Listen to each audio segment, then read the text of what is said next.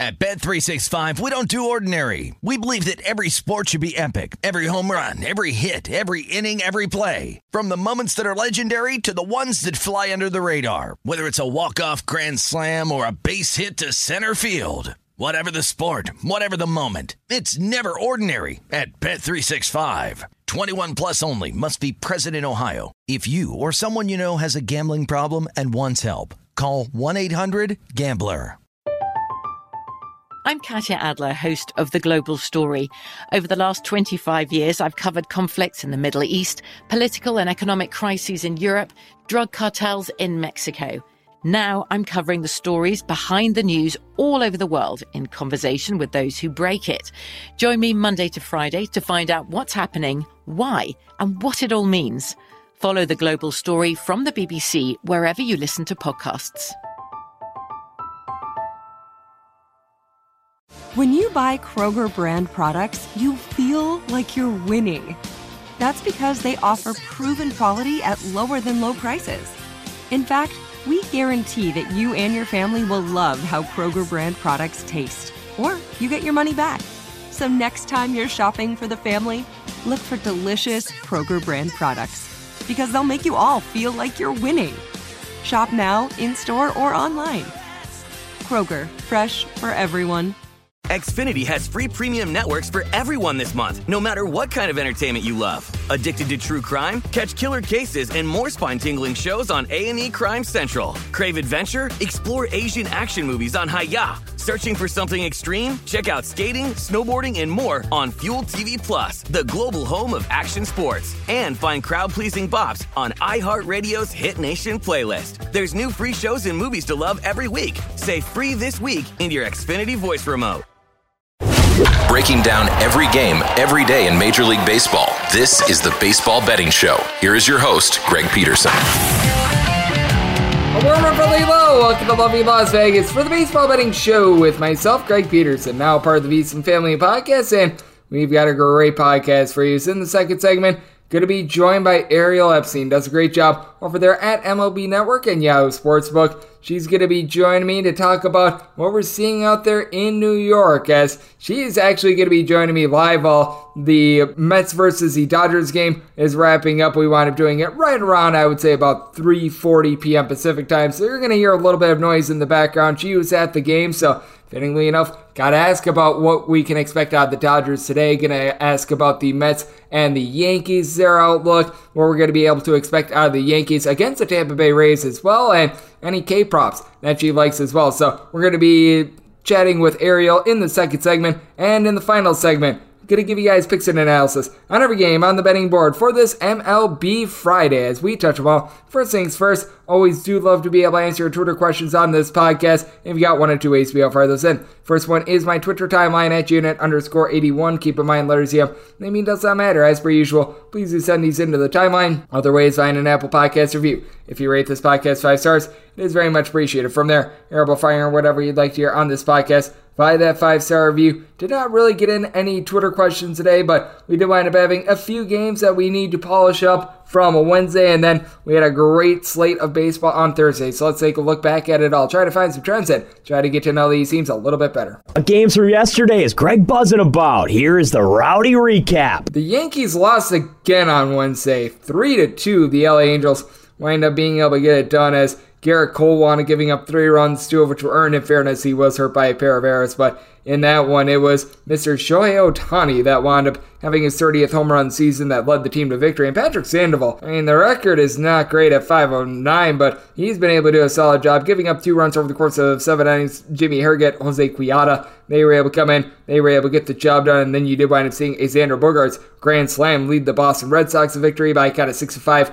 over the Minnesota Twins as Michael Wacha has actually really been able to pick up some wins for the Red Sox. He is 10 and 1 in his 17 starts, on giving up two runs over the course of six innings with a home run to Luis Arraez along the way, and then the late game in that one. The Philadelphia Phillies won by a count of 18 to 2 against the Arizona Diamondbacks. The Greg Peterson experience had some good jokes with this one as Bailey Falter, well, he really did not wind up faltering. Six and a third innings. He wound up giving up a solo run to Jake McCarthy, sixth home run of the season. As for Tommy Henry, he gave up seven runs over the course of four innings and literally the only player that took the mound for the Arizona Diamondbacks that did not give up runs. Carson Kelly, as he got four outs out of the bullpen scores. Luis Frias, that was a 12.71 ERA after giving up seven runs while getting two outs. Joe Mantiply, Kevin Ginkel both go an inning, giving up a run. Reyes Moronta, he gives up two runs over the course of an inning for the Philadelphia Phillies.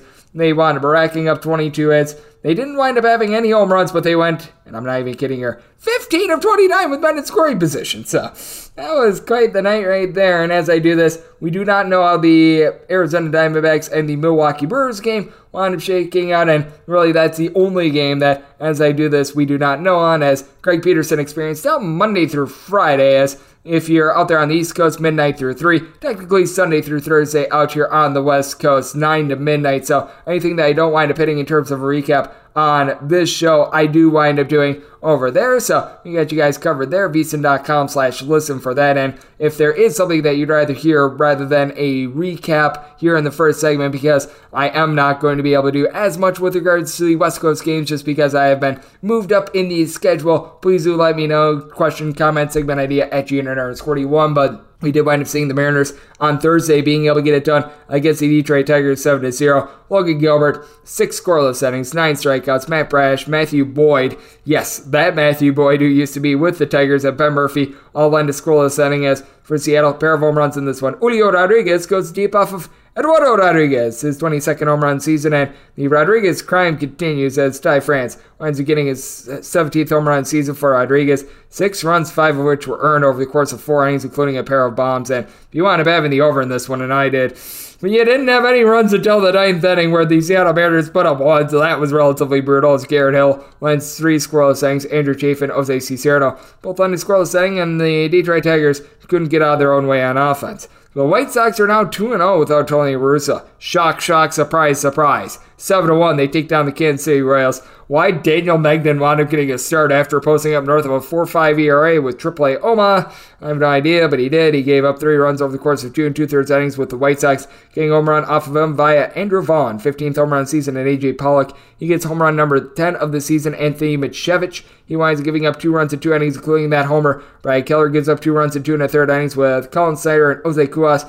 polishing up three outs without getting, giving up a run. And for the Royals, 0 of 9 with men in scoring position as Johnny Cueto, a great start. One run surrendered over the course of five and a third innings. Jake Diekman, Reynaldo Lopez, both on a pair of outs out of the bullpen. Jimmy Lambert in out of the bullpen, and Kevin Doyle Graveman along with Matt Foster both give a scoreless inning. The Washington Nationals come from behind. They take down the Oakland A's by a count of 7 to 5. And if you wind up having the under in this one, this one just wound up getting completely toasted in extra innings. 3 to 3 going into the 10th. And then 6 runs between the two teams at the 10th. As you wound up having for the Washington Nationals Joey Meneses be able to cover the run line as well with his home run to be able to end the game. And I mean, it's a great story. Journeyman guy who he finally, at the age of 30, has been able to crack the big league level as he winds up going deep as this was just complete and utter sadness for the bullpen of the Oakland A's Norge Ruiz wound up giving up that home run to Meneses. Four runs, three of which were earned in two thirds of an inning as Meneses that's home run number seven of the season. He did that for a national team that won four of 18 with men in scoring position as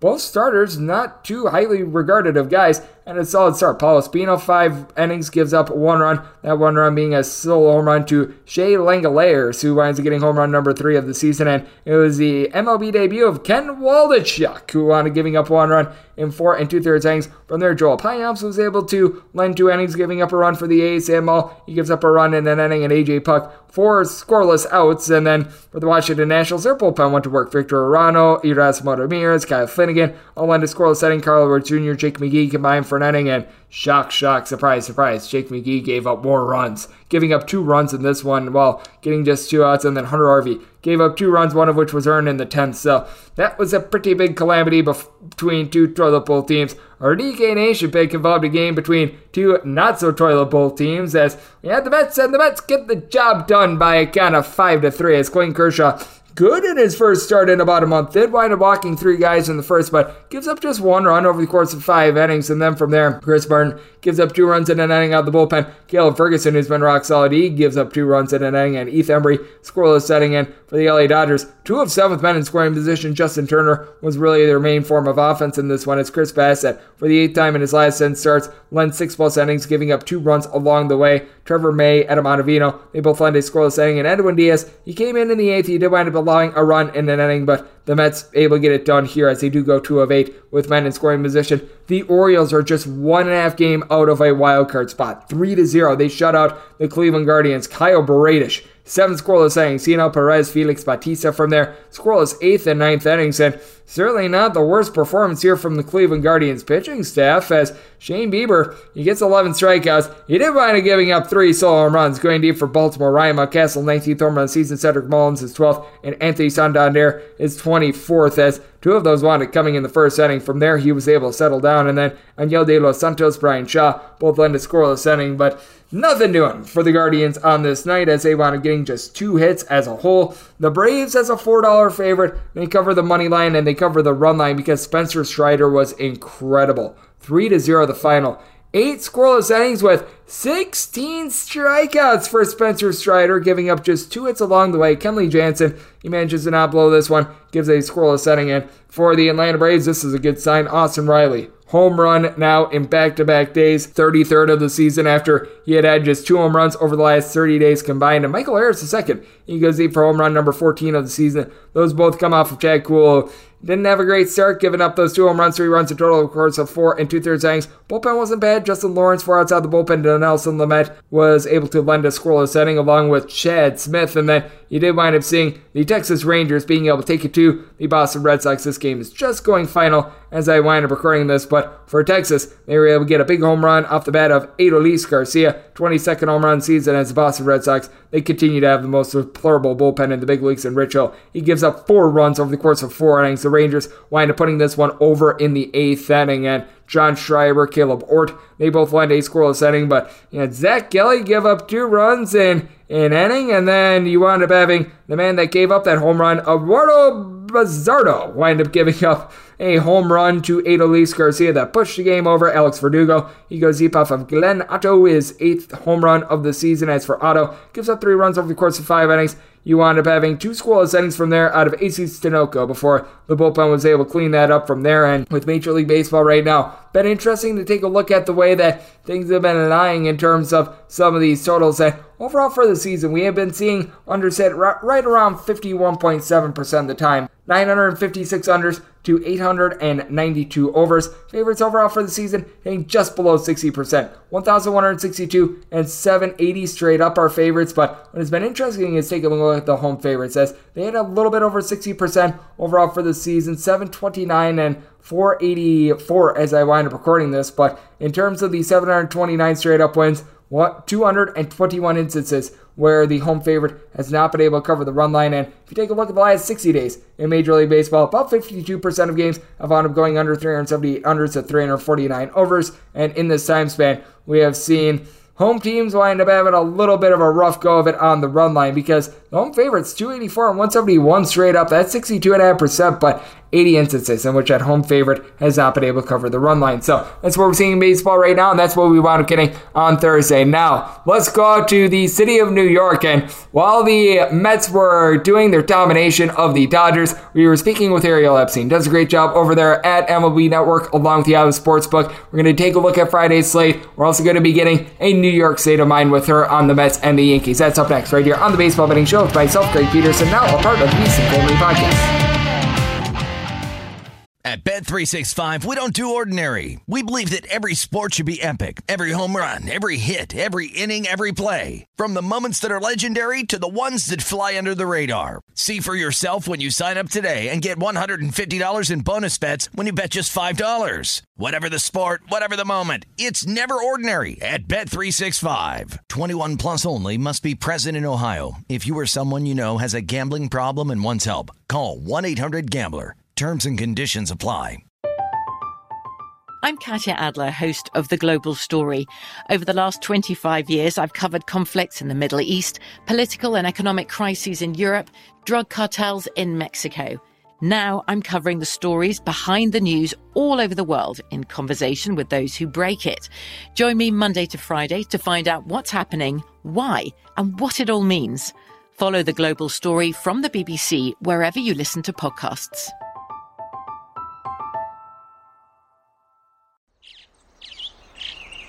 Getting ready to take on spring? Make your first move with the reliable performance and power of STIHL battery tools. From hedge trimmers and mowers to string trimmers and more, right now you can save $50 on select battery tool sets. Real STIHL. Offer valid on select AK system sets through June 16, 2024. See participating retailer for details.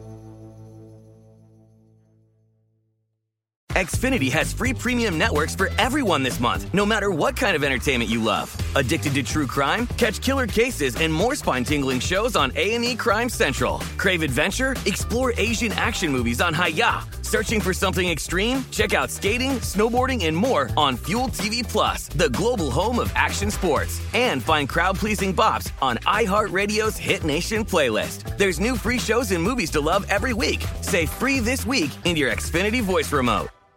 At Bet365, we don't do ordinary. We believe that every sport should be epic. Every home run, every hit, every inning, every play. From the moments that are legendary to the ones that fly under the radar. See for yourself when you sign up today and get $150 in bonus bets when you bet just $5. Whatever the sport, whatever the moment, it's never ordinary at Bet365. 21 plus only must be present in Ohio. If you or someone you know has a gambling problem and wants help, call 1-800-GAMBLER. Terms and conditions apply.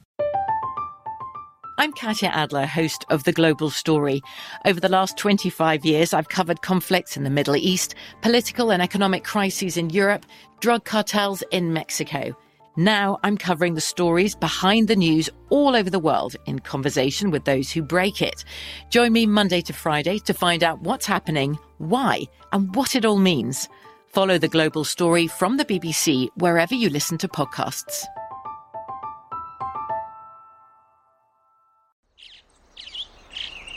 Getting ready to take on spring? Make your first move with the reliable performance and power of STIHL battery tools. From hedge trimmers and mowers to string trimmers and more, right now you can save $50 on select battery tool sets. Real STIHL. Offer valid on select AK system sets through June 16, 2024. See participating retailer for details. Xfinity has free premium networks for everyone this month, no matter what kind of entertainment you love. Addicted to true crime? Catch killer cases and more spine-tingling shows on A&E Crime Central. Crave adventure? Explore Asian action movies on Hi-YAH. Searching for something extreme? Check out skating, snowboarding, and more on Fuel TV Plus, the global home of action sports. And find crowd-pleasing bops on iHeartRadio's Hit Nation playlist. There's new free shows and movies to love every week. Say free this week in your Xfinity voice remote. At Bet365, we don't do ordinary. We believe that every sport should be epic. Every home run, every hit, every inning, every play. From the moments that are legendary to the ones that fly under the radar. Whether it's a walk-off grand slam or a base hit to center field. Whatever the sport, whatever the moment. It's never ordinary at Bet365. 21 plus only must be present in Ohio. If you or someone you know has a gambling problem and wants help, call 1-800-GAMBLER. I'm Katya Adler, host of The Global Story. Over the last 25 years, I've covered conflicts in the Middle East, political and economic crises in Europe, drug cartels in Mexico. Now I'm covering the stories behind the news all over the world in conversation with those who break it. Join me Monday to Friday to find out what's happening, why, and what it all means. Follow the global story from the BBC wherever you listen to podcasts.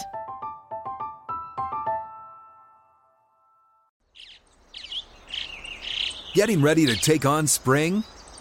Make your first move with the reliable performance and power of STIHL battery tools. From hedge trimmers and mowers to string trimmers and more, right now you can save $50 on select battery tool sets. Real STIHL.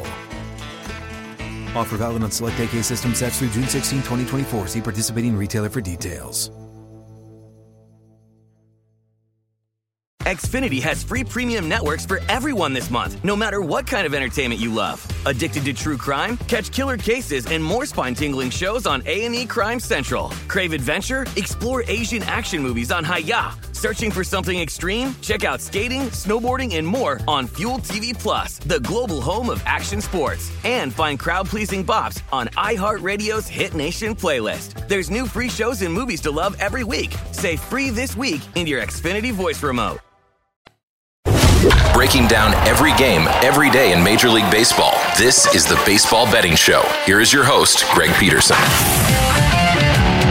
we're back in Las Vegas for the Baseball Betting Show with myself, Greg Peterson, now part of the VSiN Family of Podcasts. And if you hear a little bit of noise in the background, that's because Ariel Epstein, better known as the Prop Queen, she is joining me live right now as she is over there in New York for the Mets versus the Dodgers game, a very, very big series. And we're going to be talking about that and so much more with Ariel. She does an absolutely amazing job over there at MLB Network. She does the show, the pregame spread. You're able to catch that Monday through Friday on MLB Network, typically towards the afternoon portion of the day. And then on top of that, she does amazing work over there at Yahoo Sportsbook, taking a look at the game of baseball day in and day out. And for those of you guys that love football, she's getting set for the NFL season as well. And to be able to follow Ariel Epstein on Twitter, that is easy enough at Ariel Epstein. And it's always great to have you aboard. Thank you so much for joining me. Of course, Greg. I'm sorry that it's so loud and noisy here at this at Citi Field, but um, I got invited very last minute. And I didn't want to cancel on you, so here we are. Just a little bit of noise, and the Mets up five three at the middle of the eighth. Oh, absolutely. And I absolutely love it because now we're able to take a look at the scene out there in New York because I know by trade you're a little bit more of a Yankees fan, but just what have you been seeing out of what has been a rambunctious series between the Dodgers and the Mets? No question they're going to be turning the page forward for Friday, but I in my opinion, one of the biggest series of the season. And I think it could be a little bit of a preview of what we might have seen in like the NLCS or some other form of an MLB playoff matchup. And I do think that when it's all said and done, the Dodgers need to be the favorite out there in the National League. But I think that it is very tight between they, the Mets who they're battling as we're right now recording this podcast, the Atlanta Braves, maybe even throw in the Cardinals. I think that it is just wide open when it comes to playoff picture in the National League.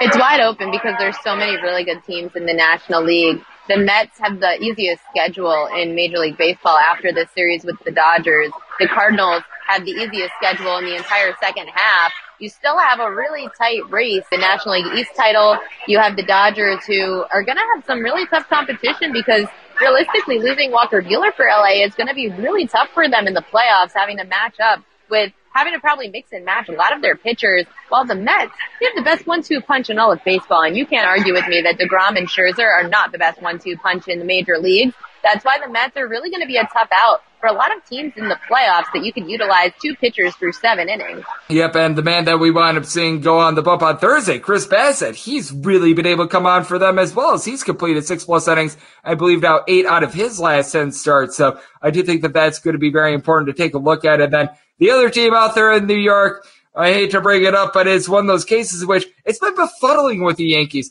They were on pace for so many records towards the beginning of part of the season, and I think it was reasonable to think that they were going to taper off a little bit. I mean, they were threatening like the 27 Yankees at points during the season. You figured that there would be a little bit of regression there, but what have you been seeing out of this Yankees team over I'll call it just since the All-Star break, so the last month and a half, because it just looks like a little bit of a different Yankees team. And of all things, I feel like it's really been the offense that has been struggling more than anything else. The offense recently, yes, because the Yankees have put a lot of their players on the injured list. It's the perfect time to do it. Why not put Giancarlo Stanton on the injured list? Why not rest DJ LeMahieu if they're feeling a little banged up? August is the best month to do it. Then get a little more hot in September going into the playoffs. You have some momentum. I said at the All-Star break, the Yankees are going to slump in August. They were so deep into leading the American League East that it just made sense for them to rest their players at the right time. They've got some injuries on the starting rotation. I mean, like Luis Severino is a rough one, but the Yankees closing situation is what really concerns me going forward. You really need someone to be a lockdown closer in the playoffs. If you can't rely on anybody, you don't have Aroldis Chapman anymore. You're throwing him in middle relief, and now he's also on the IL with his tattoo problem. Clay Holmes has only had one game back since coming off the IL. Is he the guy? These are questions the Yankees are going to have to figure out in the next month and a half. if you're going to switch up pitchers' roles, especially out of the bullpen, it's going to be a problem. Pitchers are very routine. They need to have structure.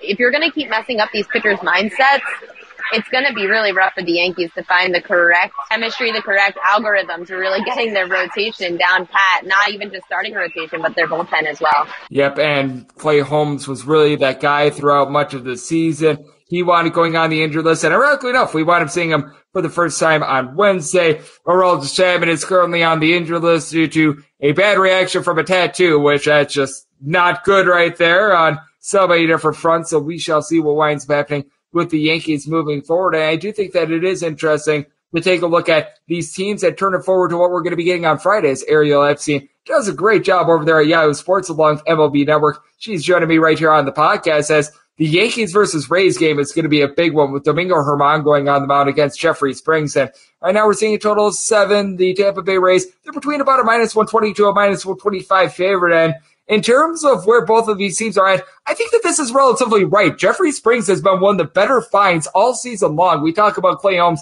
the way that he was able to rise up in the Yankees bullpen and for much of the season was able to give them stability. The Rays were in need of starting pitching and Jeffrey Springs has delivered in spades with them. And for Domingo Germán, I honestly think that he's really been able to round into good form with the Yankees. One of the best things that has happened for the Yankees here in the second half of the season is that Germán has been able to improve with every single start. I don't know how you wind up taking a look at this game, but I do think that the line is relatively right. I personally wound up saying the Rays somewhere in the neighborhood about a minus 115 or so favorite myself. The line's pretty spot on, especially with the way that the Yankees have been playing. The Yankees have the third worst record since the All-Star break. Uh, and the only other teams that were worse were the Athletics, and there's one more I'm forgetting, but there was the Yankees have the third worst record since the All Star break. The Yankees have really been struggling, and that's why with the bats and how they've been kind of on a downward a downward spiral that it makes sense. Jeffrey Springs as a lefty has been very good. The only way I would approach this game though is probably through the strikeout prop and Jeffrey Springs is a lefty against the Yankees. If you can get an under five and a half on him, that's probably a pretty good deal. The Yankees don't strike out as much against, uh, the Yankees don't strike out much in general. They have a bottom 15 K rate against righties and lefties this year. Springs probably isn't going to stay in the game very long. The Rays really do need this series because if the Rays can catch more ground and be within three, four games of the Yankees for the division, we're talking about a whole nother story than being six games out that's why I could see the Rays utilizing more of this pitcher by committee situation this weekend to throw out the Yankees lineup. The thing is, the Yankees bats are getting healthier. They have LeMahieu back out there. They have Stanton off the IL. The Yankees do have more of their sluggers back in the in the lineup, which is what very different than what we saw all of August. I'm in a wait and see mode when it comes to betting on or against the Yankees because in the last week, the Yankees lineup has gotten better as opposed to where it was within the last month. Yep, it certainly has been a little bit of a rough state of affairs for the New York Yankees recently. And by the way, post All-Star break, the Detroit Tigers also have only 13 wins. So it's been relatively rough for them as well. So we're able to throw them into that mix. And when it comes to the Tampa Bay Rays, what is interesting is they could be able to sneak up on the New York Yankees and be able to challenge for that division if they wind up having a big series here. But if they wind up losing a few games, all of a sudden the Baltimore Orioles entering into Thursday, they were just two games out of that final wild card spot and the wild card teams, the Mariners, the Blue Jays and the Rays, they were all separated by two games or fewer going into Thursday as well. And this is a got to have it series for the Baltimore Orioles and games that they need to win. They're going to be going up against the Oakland A's on Friday with, ironically enough, former New York Yankee JP, JP Sears taking the mound for Oakland and Dean Kremer taking a look at the Orioles. I'm not sure how you've been approaching the Orioles when they've been at home, but I've noticed that their pitching has had some rather demonstrative home and road splits. And it's been a case where the Orioles starters have not necessarily been great. Guys like Kramer, who's going to be going on Friday, has been relatively solid. You've seen Spencer Watkins have his ups and downs, but with the Orioles, I think that it's really intriguing betting them from a game by game perspective because they've really been able to get it done via their bullpen and being able to get it done in close games. The Orioles are the only bet when they're at home. On the road, I don't trust them. Their home road splits, like you mentioned, are very drastic. The records are drastic. The pitching's drastic. The Orioles have a top 10 home ERA. On the road, they're bottom 10. That's why you've got to stick to the Orioles at home. If you could get them as a decent sized dog against a very strong opponent, then you could get the Orioles plus one and a half. I would take it every time they're at home the problem is that their plus one and a half has now become overly juiced if they are an underdog at home. Then you could take Orioles money line potentially. I like to look at the way the lines move overnight. If I see the line move in favor of the Orioles overnight, it leads me to want to bet them more, especially depending on matchups. If the line's moving against the Orioles, I'll probably stay away. I really just only bet the Orioles, Greg, if they are at home though. Yep, I don't blame you there. And obviously, a lot of the plus one and a with the Orioles, they're starting to dry up when you wind up getting a series with the Oakland A's. They're going to be relatively sizable favorites like we're finding on Friday as well. So unfortunately, what has been a big giant cash cow all season long, that is starting to go a little bit by the wayside as well. But with that said, something that is going to be coming to us as well is what is going to be a very fascinating series out there in Los Angeles as we do this right now. That Dodgers versus Mets game is wrapping up, and now the Dodgers they have to hit a flight. They have to go back to the West Coast. They're going to be playing against the San Diego Padres with Yu Darvish going for the Padres and Dustin May on the bump for the Dodgers. Something that you want to mentioning in that Orioles versus A's game is that the Orioles wind up having demonstrative home and road splits. And I think that you'd be in agreement with me. Yu Darvish, among starting pitchers, he's got some of the most demonstrative home and road splits over the last two seasons. And as a result, we're finding the Dodgers as right around a minus 165 favorite for the LA Dodgers. And I do think that the Dodgers should be a favorite here. And I do know that Darvish has those big home and road splits. I'm not sure about you, but I think that this line is getting a little bit too chalky, though, at minus 165 on the Dodgers. It just makes sense because of the way that the home road splits, like you mentioned, are on the Padres starter, Yu Darvish. Yu Darvish is an automatic over outset when he's at home. When he's on the road, automatic fade. And that's been the problem with Yu Darvish this year. The home road splits, he's like a sub two ERA at home and a ERA above a three at on the road. So that's why, um, I mean, it's a big rivalry game. Last year, I bet the Padres on the run line pretty much every time they face the Dodgers. These series are always super close. I really miss the FanDuel odds where they used to give you try bet two, where you could bet for either team to win by two runs or less. Those used to be my absolute favorite in this series. They only give you one run or less now, which is very unfortunate. But yeah, I just don't trust Yu Darvish on the road. Yep, I do not blame you there. It's been a case which Darvish has been tremendous at Petco. On the road, you are rolling the dice a little bit more as we do have Ariel Epstein. Does a great job over there at MLB Network along with the Yahoo Sports joining me on the podcast. And Ariel, we've taken a look at a couple marquee games that we're going to be getting for Friday. And we're doing this as a few games are off the board. I am not sure why we don't have a number in terms of the Miami Marlins and the Atlanta Braves. But if you think that the Miami Marlins are going to score more than three runs, I salute you because they have not been doing much of that thus far this season. So I'd say bank out a little bit of a lower scoring game on that one and bank on a low total. But in terms of everything that we've got on the board for Friday, has anything been really standing out to you that we have yet to touch upon? Whether it be something that you might want to take a look at overnight in terms of K prop or something you might wind up firing in on in terms of like a full side, full total? One team to keep a close eye on is the Arizona Diamondbacks. Look for their team total overs. The Diamondbacks have been averaging just over five runs a game since the All-Star break. It's a team that offensively you wouldn't think to look at, they're a team to definitely keep in mind for team total overs. And when it comes to the Arizona Diamondbacks, picking up some steam going into Thursday, they had won five out of their last six games, and very interesting game as Eric Lauer and Zach Davies a few years ago. I was talking about this with Dario Melendez on the podcast yesterday. He does great work with the Brewers. They were traded for each other, so that adds just a whole lot of spice to this one. So both of these teams are going to have a lot of intel on the other starting pitcher, and typically that leads to a lot of runs in these games as well. So I do think that that is going to be one to take note of, and it's always worth taking note of your work, Ariel, because you do an absolutely amazing job over there at MLB Network along with Yahoo Sports. I know that you've got a lot on tap not just for the month of September in baseball, but I know that you're getting things ramped up for the NFL season as well. So let the good people at home know they're able to follow you on social media and just how they are able to get your work and what you're all going to be doing in general these next few weeks. Definitely check out the pregame spread on MLB Network Monday through Friday, and also and that's going to be varying between 3 and 5 p.m. It changes every day, so check out my social media at Ariel Epstein on Twitter and Ariel Epstein on Instagram, also Yahoo Sportsbook and the Yahoo Sports app. And Ariel does an absolutely amazing job. She's going to be doing great work when it comes to the NFL season, and she's joined me a few times on the baseball betting show, and it seems like every single time she comes on, everything winds up hitting as well. So hopefully that winds up keeping it going as she's one of the best in the business. Always great to get her aboard. And I mean, she showed how much she is willing to, she showed how much he is willing to multitask and just stay committed as she joined me live from the Dodgers versus the Mets game today. So big thanks to Ariel for joining me right here on the Baseball Betting Show, now part of the VSiN Family Podcast. Coming up next, it is that time of the podcast to give you picks and analysis on every game on the betting board for this MLB Friday as we touch them all. At Bet365, we don't do ordinary. We believe that every sport should be epic. Every home run, every hit, every inning, every play. From the moments that are legendary to the ones that fly under the radar. Whether it's a walk-off grand slam or a base hit to center field. Whatever the sport, whatever the moment. It's never ordinary at Bet365. 21 plus only must be present in Ohio. If you or someone you know has a gambling problem and wants help, call 1-800-GAMBLER. From BBC Radio 4, Britain's biggest paranormal podcast is going on a road trip. I thought in that moment, oh my God, we've summoned something from this board. This is Uncanny USA.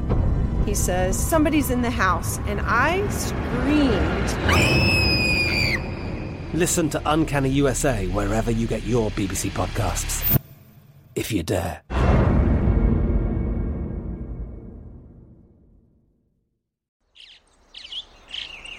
Getting ready to take on spring?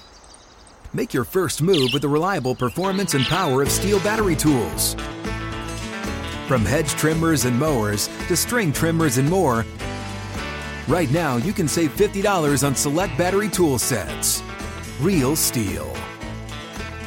Offer valid on select AK system sets through June 16, 2024. See participating retailer for details. Xfinity has free premium networks for everyone this month, no matter what kind of entertainment you love. Addicted to true crime? Catch killer cases and more spine-tingling shows on A&E Crime Central. Crave adventure? Explore Asian action movies on Hi-YAH. Searching for something extreme? Check out skating, snowboarding, and more on Fuel TV Plus, the global home of action sports. And find crowd-pleasing bops on iHeartRadio's Hit Nation playlist. There's new free shows and movies to love every week. Say free this week in your Xfinity voice remote. At Bet365, we don't do ordinary. We believe that every sport should be epic. Every home run, every hit, every inning, every play. From the moments that are legendary to the ones that fly under the radar. Whether it's a walk-off grand slam or a base hit to center field. Whatever the sport, whatever the moment. It's never ordinary at Bet365. 21 plus only must be present in Ohio. If you or someone you know has a gambling problem and wants help, call 1-800-GAMBLER. From BBC Radio 4, Britain's biggest paranormal podcast is going on a road trip. I thought in that moment, oh my God, we've summoned something from this board. This is Uncanny USA. He says, Somebody's in the house, and I screamed. Listen to Uncanny USA wherever you get your BBC podcasts, if you dare.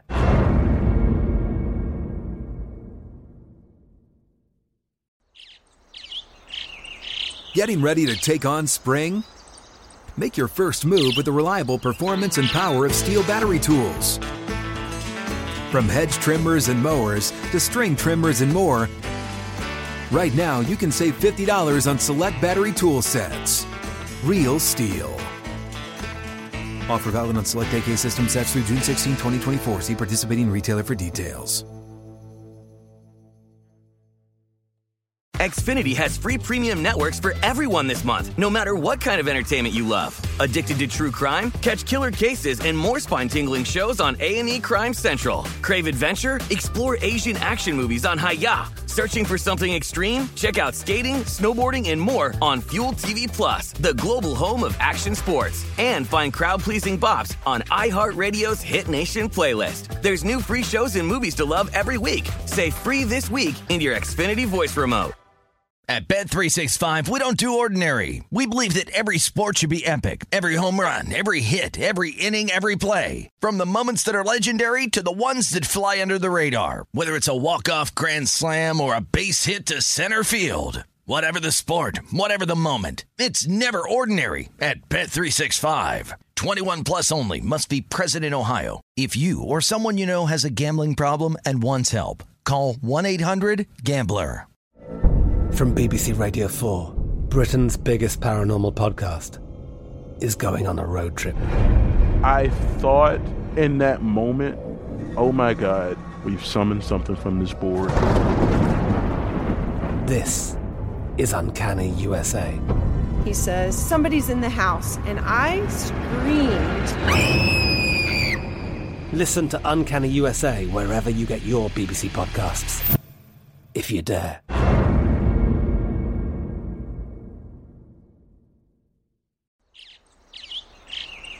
Getting ready to take on spring?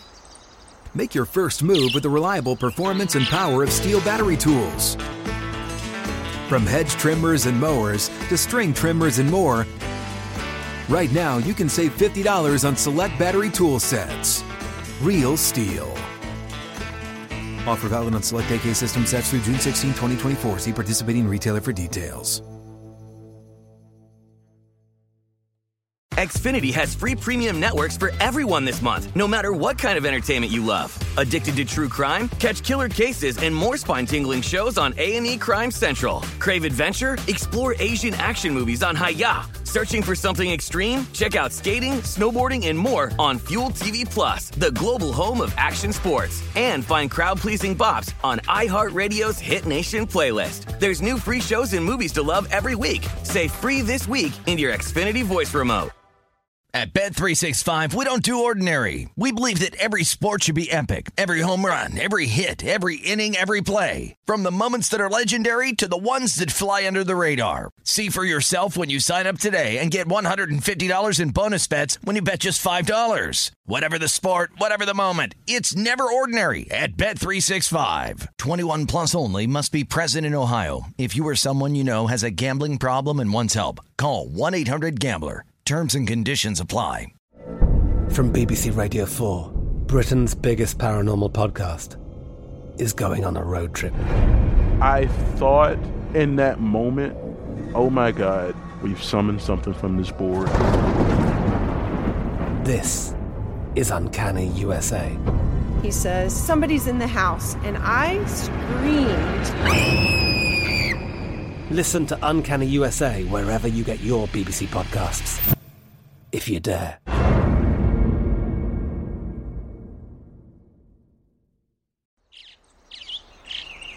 Getting ready to take on spring? Make your first move with the reliable performance and power of STIHL battery tools. From hedge trimmers and mowers to string trimmers and more, right now you can save $50 on select battery tool sets. Real STIHL. Offer valid on select AK system sets through June 16, 2024. See participating retailer for details. Xfinity has free premium networks for everyone this month, no matter what kind of entertainment you love. Addicted to true crime? Catch killer cases and more spine-tingling shows on A&E Crime Central. Crave adventure? Explore Asian action movies on Hi-YAH. Searching for something extreme? Check out skating, snowboarding, and more on Fuel TV Plus, the global home of action sports. And find crowd-pleasing bops on iHeartRadio's Hit Nation playlist. There's new free shows and movies to love every week. Say free this week in your Xfinity voice remote. Breaking down every game, every day in Major League Baseball. This is the Baseball Betting Show. Here is your host, Greg Peterson.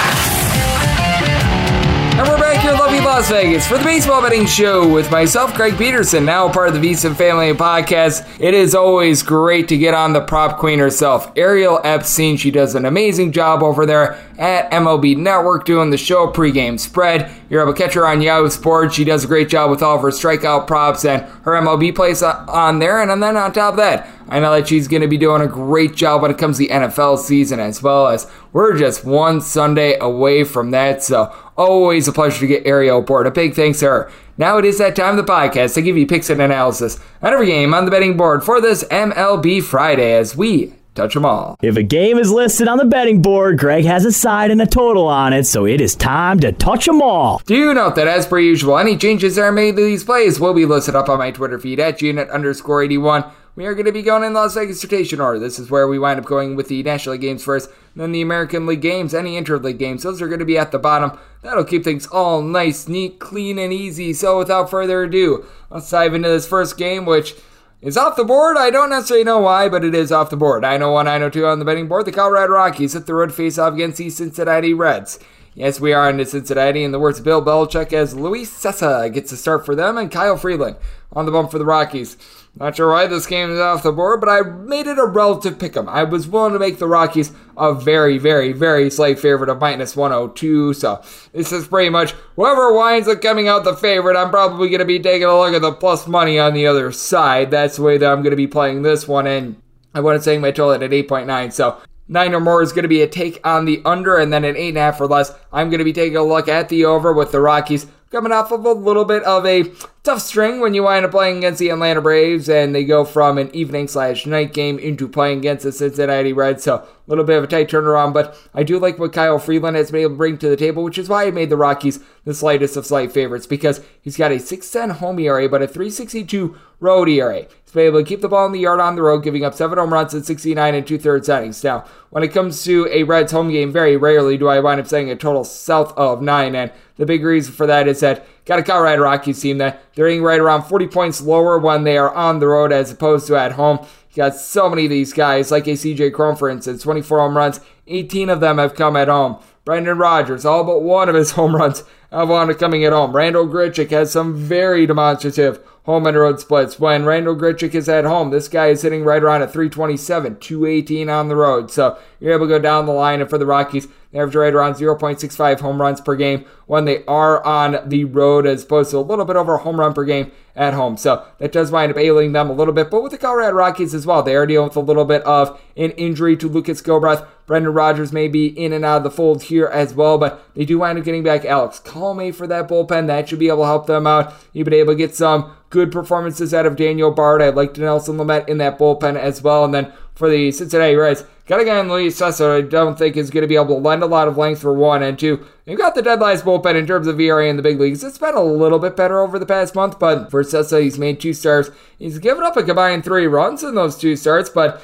he's only delivered six innings. So that is going to be a little bit of an issue. Cessa by trade is just not really much of a starter. So, I mean, this is like I would call it an opener plus. I think they'll be able to deliver probably like three, maybe four innings, and then you pass it along to Buck Farmer, who's got a little bit north of a 4 ERA. They pick up Derek Law, the scrap heap. He's actually been halfway decent this season, but Reiver Sanmartin, Art Warren, Hunter Strickland, Joe Kuhnel, all these guys with north of a 5 ERA. And I will say, for the Cincinnati Reds, you do have a couple guys who are doing a solid job of being to reach base. You've had Kyle Farmer be able to hit a little bit above a 260 for this bunch. Jonathan India has been in and out of the fold, but he's been able to do a good job, be able to bat to ball as he's hitting right around 250. Been very impressed by Donovan Solano hitting a 315. You don't necessarily have that one true power bat, but guys that are now getting some opportunities like a Jake Fraley has been able to pound out seven home runs over the course of about 130 or so at bats.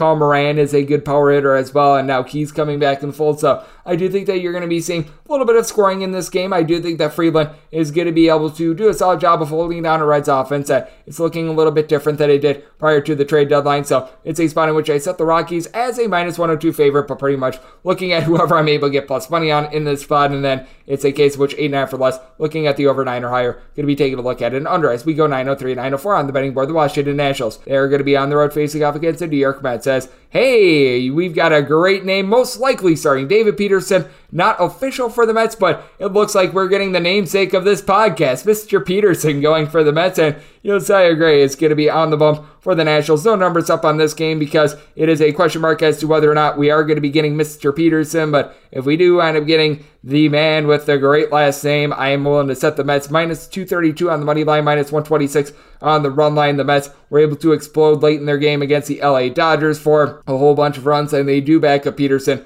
very well in this spot as you've got Starling Marte, who I'm just so impressed with. He's right now hitting at 295, 350 on base. He's really been able to hit for more power recently. And then you got Pete Alonso along with Francisco Lindor, both being able to provide 80 plus RBI. Pete Alonso, he's been able to pump out 30 plus home runs. Mark Canha does a good job of moving the line as he, Brandon Nimmo, along with Alonso, I mentioned earlier. They're on there Lindor as well, all in between about 265 to 275 at the bottom full Jeff McNeil be able to hit above a 300. And for David Peterson, the big key for him is going to be limiting the walks because with Peterson, he has been giving up right around four walks per nine innings. But what I like about him is his swing and miss stuff has been superb as he's been able to deliver 10 and a half strikeouts per nine innings. Opponents are just at 227 off of him as he's giving up less than home run per nine innings. It's actually been a little bit more shaky at at home rather than on the road. 364 home ERA compared to a 283 road ERA. And, well, he gets to face off against the Washington Nationals, and things are going straight down the toilet bowl for them. Luke Voit has been able to pound out a combined 18 home runs this season, and Joey Meneses has been a really good story for this team. A journeyman minor leaguer who's like 30 years old has been hitting at 350. So credit where credit is due there. Luis Garcia is able to get on base, but then you've got Nelson Cruz, Cesar Hernandez, Keibert Ruiz, Lane Thomas, all in between about a 230 to a 245. Not a lot of power with any of those guys. The catcher spot has been a little bit of a hot mess. They're open for a little bit of something out of Alex Collins, CJ Abrams. They have not been able to pick it up with the bats, and it's the Washington Nationals team that they've been using up their bullpen quite a bit recently, and they don't necessarily have a lot of great bullpen pieces, as you do have Erasmo Ramirez and Carl Edwards Jr. posting up a sub 3-2 ERA, but both of those guys wanted getting used up yesterday. Victor Arano, north of a 4-5-ish ERA. You've had Kyle Finnegan be able to give you some good innings as well, but very hit or miss as what you're going to be able to get out of Steve Cishek. And for Josiah Gray, they're trying to limit his starts a little bit. This is going to be his first start in about 10 or so days. I don't think they really had any sort of a major injury, but he's a young guy, 24 years old. And the one thing with Josiah Gray is that he's giving up the deep ball. The 32 home runs that he's given up, that is right now leading the league in for two. In 123 and two thirds innings, you do the math, he's giving up well over 2.2 home runs per nine innings. He's actually been much better on the road than at home. 651 home ERA and his road ERA, that winds up dipping to right around about a 3.11. So he's been able to do a great job and he's been able to get five out of his seven wins on the road thus far this season. He's still given up 15 home runs in 66 and two thirds innings. So tells you that he's been very lucky in terms of that. He still has been giving up right around 3.2 walks per nine innings. He's doing for some good luck at him. I do think that he's doing for some bad luck on the road, and I do think that this Mets team has firing all cylinders should be able to get to him. So in Peterson versus Gray, set the Mets minus 232 on the money line, minus 126 on the run line. Seven and a half or less, I'd be looking at an over. Eight or higher to the under because you've also got a Mets bullpen that has been superb with Edwin Diaz being able to lock it down. Seth Lugo, he's been able to do a solid job in the eighth inning for this team. Adam Ottavino, Tommy Hunter, both of these guys are providing a sub 250 ERA as well. So I do think that the Mets should be a relatively sizable favorite. If it winds up being someone else for the Mets, obviously subject to a little bit of change, going off of a Gray versus Peterson handicap there. 9 of 5, 9 of 6 on the betting board. It is the Miami Marlins. They hit the road. They're going to be facing off against the Atlanta Braves. Another game that is strangely off the board as you've got one Sandy Alcantara who's going to be going for the fish, and Charlie Morton is going to be on the bump for the Atlanta Braves. Why this game is off the board, I really don't know. I could see why the Mets game was off the board because we do not know whether or not it's going to be Mr. Peterson. But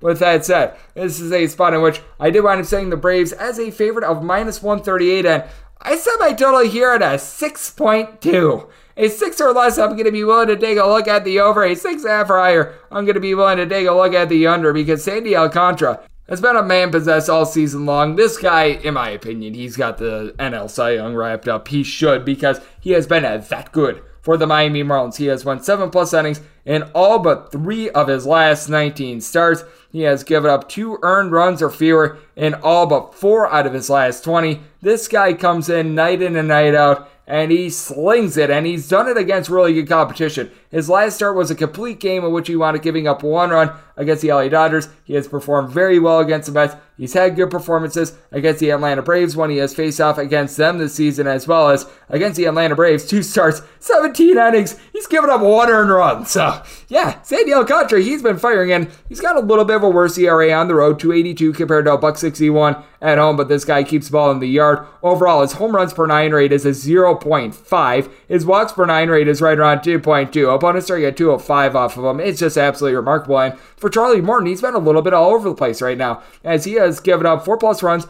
and now two out of his last four starts. But in three out of his last five starts, he has given up two runs or fewer. So you're either going to get really good Charlie Morton or you're going to get really bad Charlie Morton. And for Charlie Morton, has been much better at home rather than on the road. 307 home ERA compared to a 524 ERA on the road. And has still been plagued by walks as well as his walks per nine rate. That has been north of three all season long. I will say for Charlie Morton, strikeouts, they have certainly been there as he has been able to shell out well over 10 and a half strikeouts per nine innings throughout the entirety of the season. And I mean, for the Miami Marlins, if they're going to be able to win this game, it's going to be because Sandy Alcantara gets up two runs or fewer. Because this is a Miami Marlins team that over their last 30 games, they have scored more than four runs twice. this is perhaps the worst string of offense for more than a month that I have ever seen. They don't have a single active player right now that has at least seven home runs. I'm not even kidding because AC Sanchez, Jorge Soler, Jazz Chisholm, they are all currently on the injured list. And that leaves you with Nick Fortes, who's got seven home runs, Garrett Cooper with seven home runs, and that's about it. And I mean, for the credit of Cooper, he's been able to hit about a 255. Jon Berti's been able to move the line a little bit, and then Joey Wendle reaches base from time to time. But when you've got guys like Jerar Encarnacion, Jacob Stallings hitting right around 220, and those are some of your, and I air quotes, your better bats that you just know where this team is at. And for the Atlanta Braves, they've been a little bit cold with regards to their offense as well. Austin Riley had had three home runs over the last 30 games going into what we wanted seeing yesterday. You still, though, have Michael Harris II, along Dansby Swanson and Riley, all in between about a 285 to a 300. Ronald Acuna Jr. has been able to move the line as well for the Atlanta Braves. It's been a little bit touch and go in terms of the bullpen because Jackson Stephens, he is currently on the injured list, but you've been able to get some good performances all season long out of Dylan Lee, Tyler Matzek, both posting up a sub 3-3 ERA. Really like what I've seen as well out of Collin McHugh, sub 3 ERA. Would like to see AJ Minter wind up getting back to his quality form. He has been struggling a little bit recently. Kirby Yates seems to be a little bit of a busteroni in terms of that project, but I do think that the Braves, they should be a favorite in this spot, but I think that just with the Marlins getting so many innings out of Sandy Alcantara, that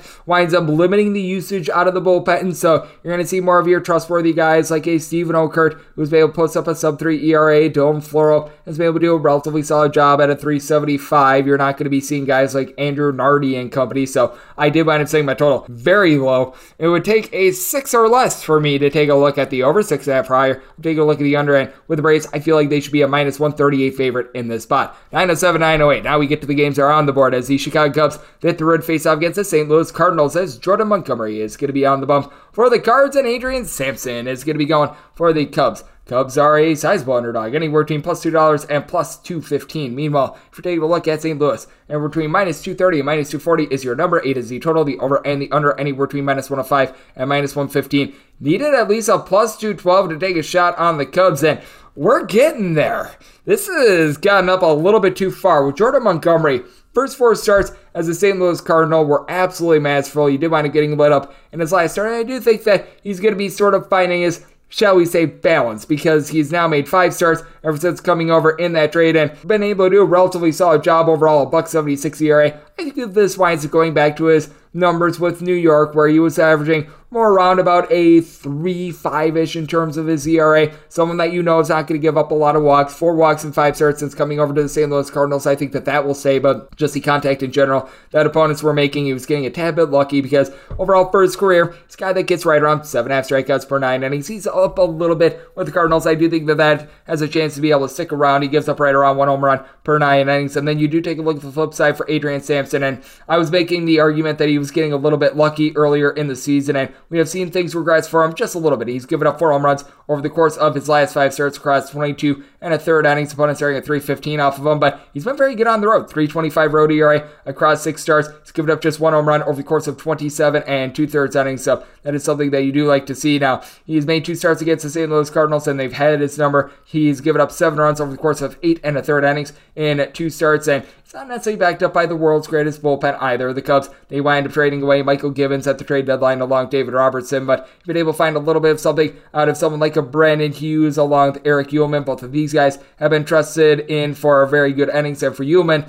he has been seeing his ERA go a little bit northward, with Hughes been more around about a three-ish ERA. Michael Rucker, he's been able to find his watermark as well. He's been able to do a little bit of better job, but the key for the Cubs just being able to move the line as they've been dealing with an injury to Patrick Wisdom. He is currently on the injured list as he's been able to slug out 22 home runs for the team, but Willson Contreras, he's been able to give the team over 20 home runs this season. He, along with Ian Happ, both are registering right around about a 350 on base. You've been able to have Nico Hoerner do a good job of being able to get on. He's hitting right around 290, and ever since coming over to the Cubs, Franmil Reyes under the radar has been able to do a nice job, hitting a 275, four home runs over the course of his first 87 at bats. This is a little bit of a breath of fresh air that Cubs needed. And then when it comes to St. Louis Cardinals, no question. A team that's doing an amazing job of being to put back the ball as Paul Goldschmidt, Nolan Arenado, the best one-two punch in any lineup right now in the National League. Both of these guys hitting above a 300 420 on base for Goldschmidt, a combined 61 home runs. And then Albert Pujols, turning back time, ever since the All Star break, he's hitting right around a 400. He's been getting a home run every like seven to eight at bats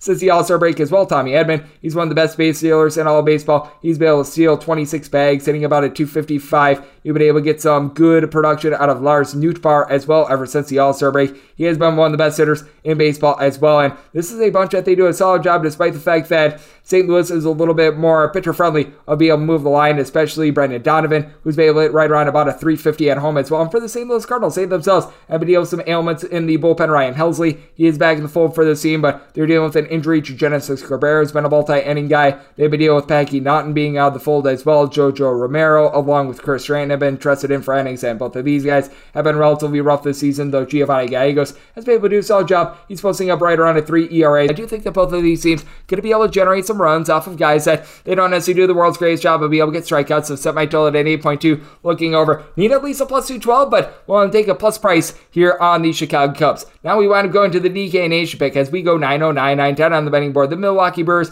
they're on the road. The face off against the Arizona Diamondbacks. Two guys that were traded for each other. Eric Lauer goes for the Brewers. Zach Davies on the bump for Arizona, and Arizona find themselves a very slight underdog. With the Diamondbacks, they're anywhere between even money and minus 105. Meanwhile, the Brewers are anywhere between minus 110 and minus 115. 8.5 is the total. Overs between minus 115 and minus 120. The under is anywhere between even and minus 105 for Eric Lauer, it has not necessarily been the world's greatest run of things ever since he wound up having just a great start to the season in general. And for that matter, he had a really good end of the 2021 season as he's given up 17 home runs in his last 14 starts. But I was talking with Dario Melendez about this matchup a little bit on the podcast yesterday, and I do think that Eric Lauer is going to be able to find it. Set the Brewers more around about a minus 130 favorite. So the DK Nation pick is going to be on the Brewers on the money line. I do think that they're going to be able to get the job done in this spot because for one, their playoff hopes tell them that they need them to. Now, you know, from the NFL when you find yourself in a bunch win game towards back half of the season. Typically, it's not because you're that great. And for Lowry, has given up 15 home runs in 69 in a third innings, which that is an issue on the road. But overall, opponents are getting about a 230 off of him.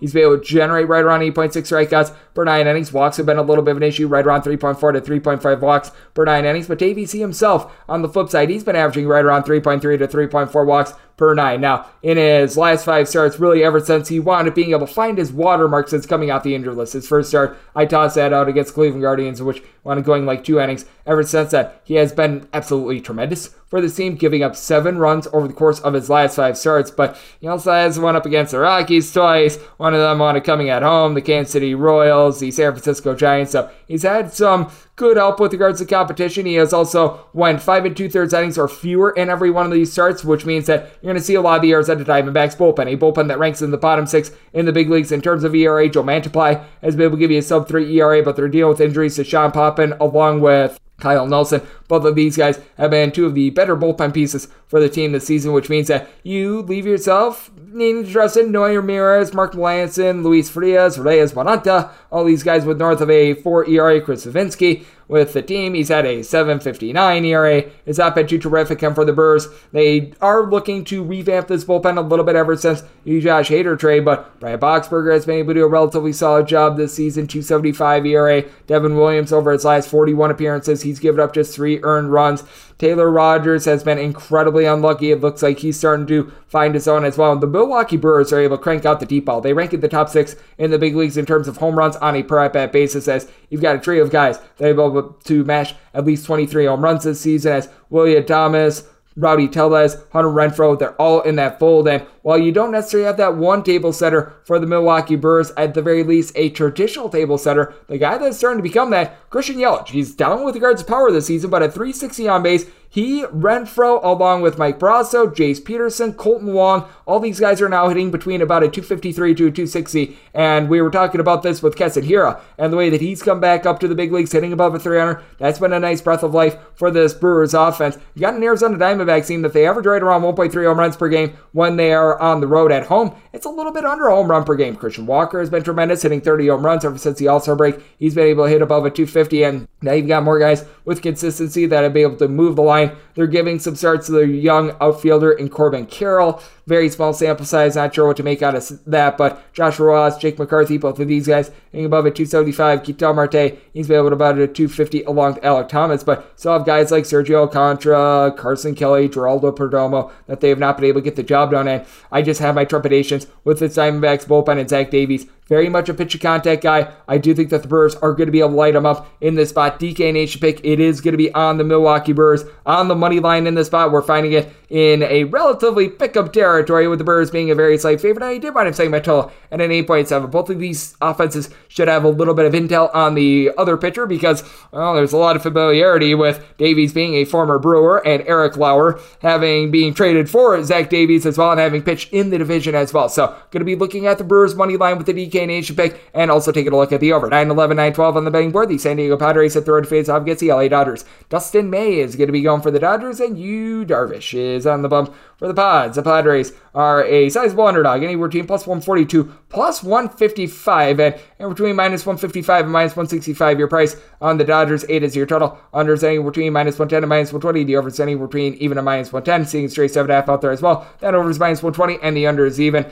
Now, Yu Darvish, and we were talking about this with Ariel, he's got some demonstrative home and road splits. I did wind up making sure that those were accounted for in this, but I think that just went a little bit too far. There's going to be a lot of people banking on the Dodgers not losing three times in a row. Let me tell you this. The Dodgers, they've already lost three times in a row to the Pittsburgh Pirates at home this season. So it is certainly possible. And anything north of plus 140, I was willing to take a shot on the San Diego Padres. And for Darvish, it's been a little bit of an up and down season for him. But you take a look at the way that Yu Darvish has been able to pitch overall this season, and he's done a very solid job of being able to keep the ball in the yard, giving up one home run per nine innings. His walks per nine rate, that is hovering right in the neighborhood about 1.7 to a 1.8 now. Those home and road splits will bring him up right now. 229 home ERA compared to a 444 ERA on the road. His home runs per nine rate and the road winds up going up to right around about a 1.1 and opponents they're right around 70 points higher off of him when he's on the road rather than at home. So that is a little bit of an issue and for Darvish he has made three starts this season against the LA Dodgers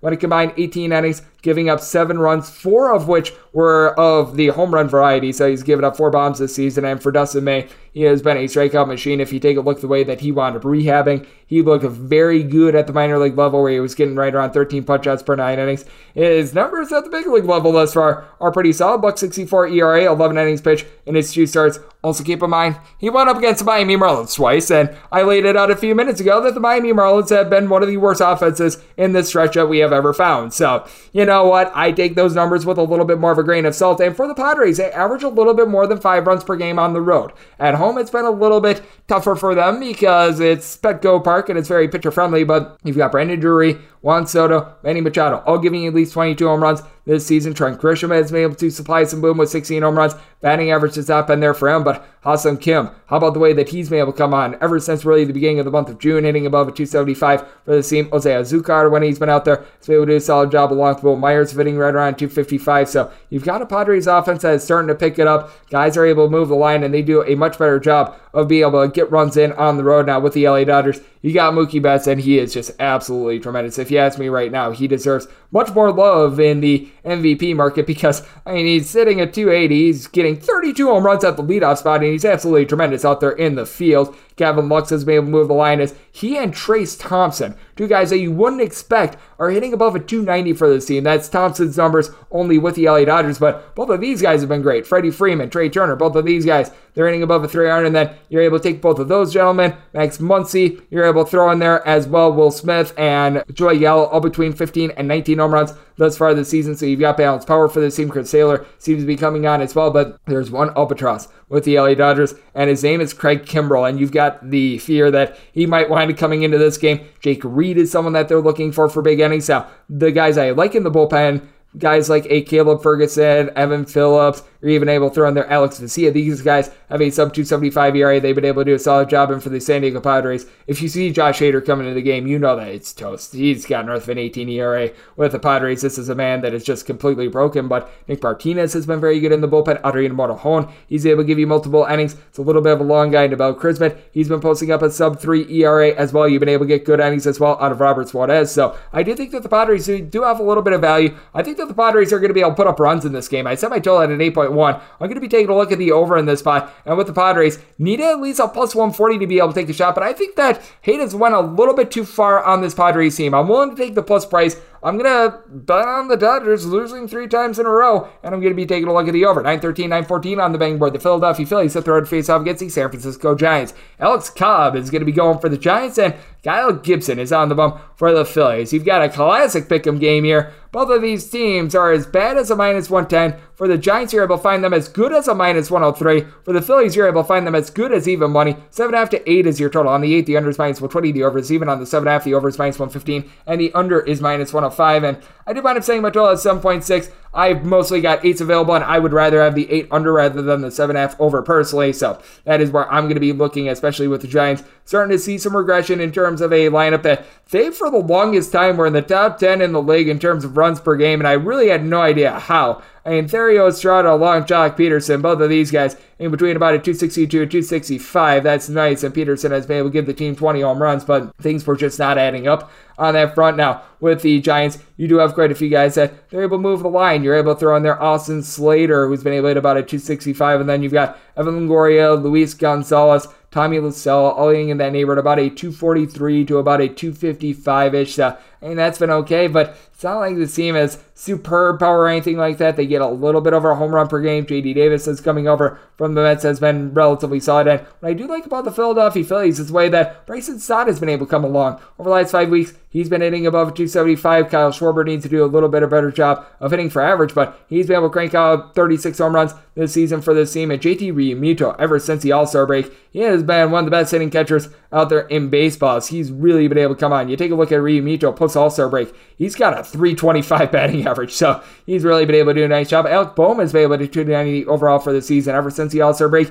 He's been hitting above a 300. You got Brandon Marsh, who ever since he wanted coming over to Philly, he's been hitting at 285. So you do have some good matchers for the Phillies. And when it comes to the Phillies, bullpen is a little bit more shaky because Corey Knebel, it looks like, is out for the season Seranthony Dominguez. He's dealing with an injury, but David Robertson, along with Brad Hand, they're able to shore things up. Both of these guys, they've got a sub 250 ERA, and then Connor Brogdon, the unsung hero, he's been able to give you a sub 3 ERA as well. And for the San Francisco Giants, much of the bullpen is relatively untrustworthy, but you've got a trio of guys in John Brebbia, Camilo Doval, Jarlin Garcia. These are guys that have been able to post up a sub 3 ERA all season long. I actually do like their acquisition of Scott Alexander as well. I think that he's going to be able to help them out, and I do think that you're going to be able to get a good start out of Alex Cobb. Alex Cobb has just been very unfortunate in terms of the luck that he's been able to get all season long. It's been a case of which his ERA for the season has been right around about a 3 8 ish, but if you take a look at the fielding independent numbers, it's nearly a full point lower at at 293. He's been giving up about a half a home run per nine innings, 9.3 strikeouts per nine, which that's towards a career high for him, 2.7 walks per nine innings, and he's been much more supreme at home rather than on the road. 286 home ERA, 506 road ERA. It's just been a circumstance in which opponents are hitting about a 260 off of him because every single ball in play, it just winds up finding the wrong, wrong spot on him, has really been the case all season long. We're starting to see things iron out a little bit. Over his last five starts, posting up a 310 ERA, giving up two home runs over the course of 29 innings. But the San Francisco Giants are going to be able to get to the other starter, and Kyle Gibson, who he himself has been able to shape up a little bit. He's down to about a 408 ERA, but he does have his home and road splits as well 371 home ERA, 470 road ERA He's been able to keep the ball in the yard on the road, right around one home run per nine innings, so he's not been able to do too bad of a job there. His walks per nine rate, that hovers in the neighborhood about 2.7 to 2.8. I do think that both of these guys going to be able to do a relatively solid job, but I do think that the Giants are going to be able to get into a little bit of a depleted Philadelphia Phillies bullpen. Wind up saying my total at 7.6, looking at an under very pitcher friendly ballpark out there in San Francisco, and I do think that Cobb going to be able to get it done one to lay up to a minus 130 here with the Giants as we go 915, 916 on the betting board. The Oakland A's the third face off against the Baltimore Orioles. Dean Kremer is going to be going for the Orioles, and JP Sears is going to be going for Oakland. Oakland, an underdog of an anywhere between plus 140 and plus 150, between minus 160 and minus 165. Your number on Baltimore, A to Z total over is minus 115. The under is minus 105. Did talk to Ariel about the home and road splits that we're seeing in terms of the Baltimore Orioles, and they are very true, and I am going to be willing to bank on Dean Kremer in this spot because with the Orioles, that has been a team that has been able to get it done all season long with that bullpen behind them. As you've got Felix Bautista, Cionel Perez, Dylan Tate, Joey Krehbiel, Keegan Akin, all these guys giving you a 3 2 ERA better end for Kremer. He has been able to do an incredible job recently. Two runs or fewer in four out of his last five starts. He's been able to do a solid job when he's been in Baltimore as well. 316 home ERA compared to a 330 road ERA. He's been one of the most consistent pitchers home to road on this entire staff, and he doesn't give up a lot of free passes. Right around two walks per nine innings, 0.75 home runs per nine innings. Opponents are going to get to him. He does wind up only getting right around about 6.8 strikeouts per nine innings. And you take a look on the flip side for JP Sears not a strikeout guy. Right around five and a half strikeouts per nine innings. Very much pitcher contact, but in his time with both the Oakland A's along with the New York Yankees, he's been able to do a solid job. And you take a look at what he's been able to do ever since he wanted getting traded to the Oakland A's. It's been pretty rock solid. 253 ERA, but what I will say about JP Sears as well is that he's made quite a few of his starts at home and Oakland about as pitcher friendly as it winds up getting, which is why he's given up just three home runs over the course of 43 and a third innings. And with Baltimore. If you take a look at that run line, it's only right around about a plus 120. With the way that the O's have been just playing in general, I don't know if I want to lay the run line. I would rather take a little bit of chalky or money line. Typically, I don't wind up doing that a lot, but I do think that that could be the case here. But you have been able to see the Orioles as well be able to kick it up a little bit on offense as Austin the Say's kid, Ramon Urias, along with Ryan Mountcastle, up between 15 and 18 home runs. Anthony Santander, he's been able to slug out 23 home runs, and then you're able to take a look at all four of those gentlemen that I wound up listing off, they have all been able to between about a 243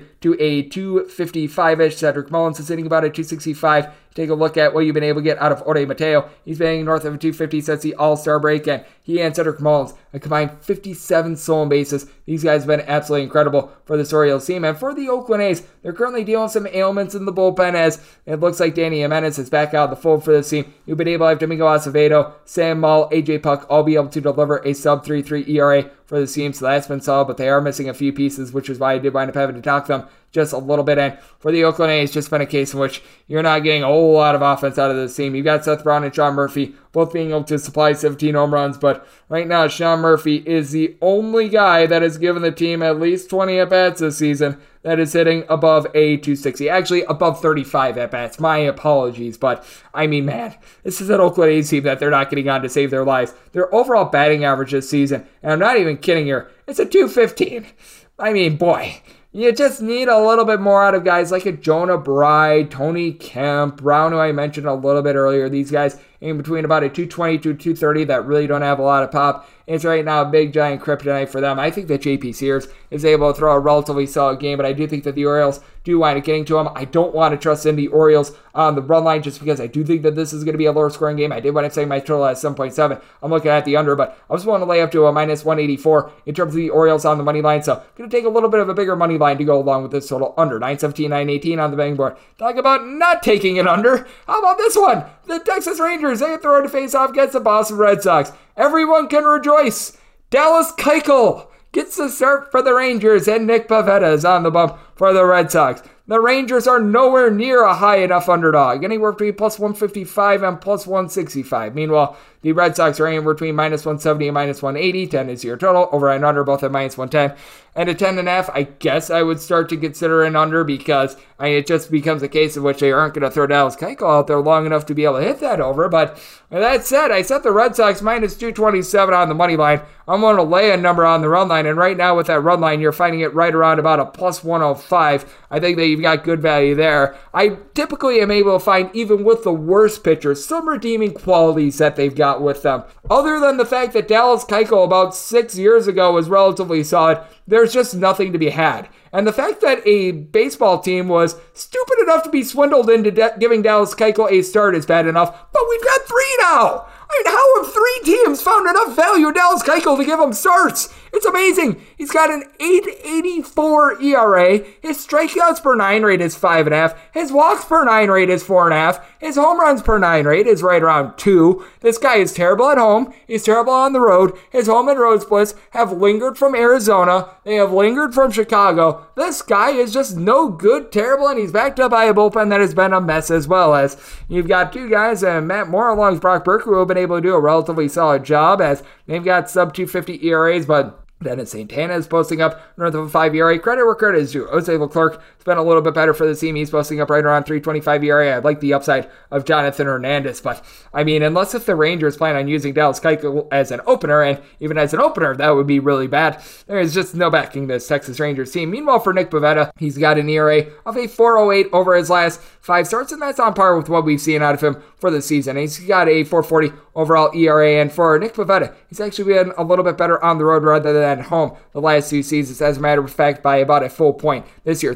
398 road ERA compared to a 483 home ERA. Big thing that has been hurting him is the deep ball. He's been giving up right around 1.4 home runs per nine innings at home, with opponents hitting about 45 points higher off of him. And for the Texas Rangers, this is a team that they're certainly able to hit the ball out of the yard as you've got Adolis Garcia, Corey Seager, able to throw in there Nate Lowe and Marcus Semien, all giving you at least 20 home runs. Seager has really been the main matcher for this team as he's been able to slug out 29 home runs with Seager along with Garcia. They're both hitting about a 255. Nate Lowe, he's been able to get closer to a 300. So it's certainly got enough firepower in this lineup. Matt Mathis has been able to above a 300. Charlie Culberson, he's hitting right around 260. And then the Boston Red Sox got over Xander Bogaerts, who had a grand slam a little bit earlier this week. He's been hitting above a 300. You've got Rafi Devers, Alex Verdugo, along with Christian Arroyo, in between about a 280 to 290. Devers has really been the guy that has been able to get the job done in terms of the deep ball. 25 home runs before you wind up having Trevor Story coming off the injured list. The only other guy with more than 12 home runs, that's Tommy Pham, as Story and Pham between 15 and 16 home runs apiece. Still have some liabilities towards the bottom of the fold like Kevin Plawecki, Franchy Cordero, but Red Sox lineup, it has been relatively solid. And the Red Sox,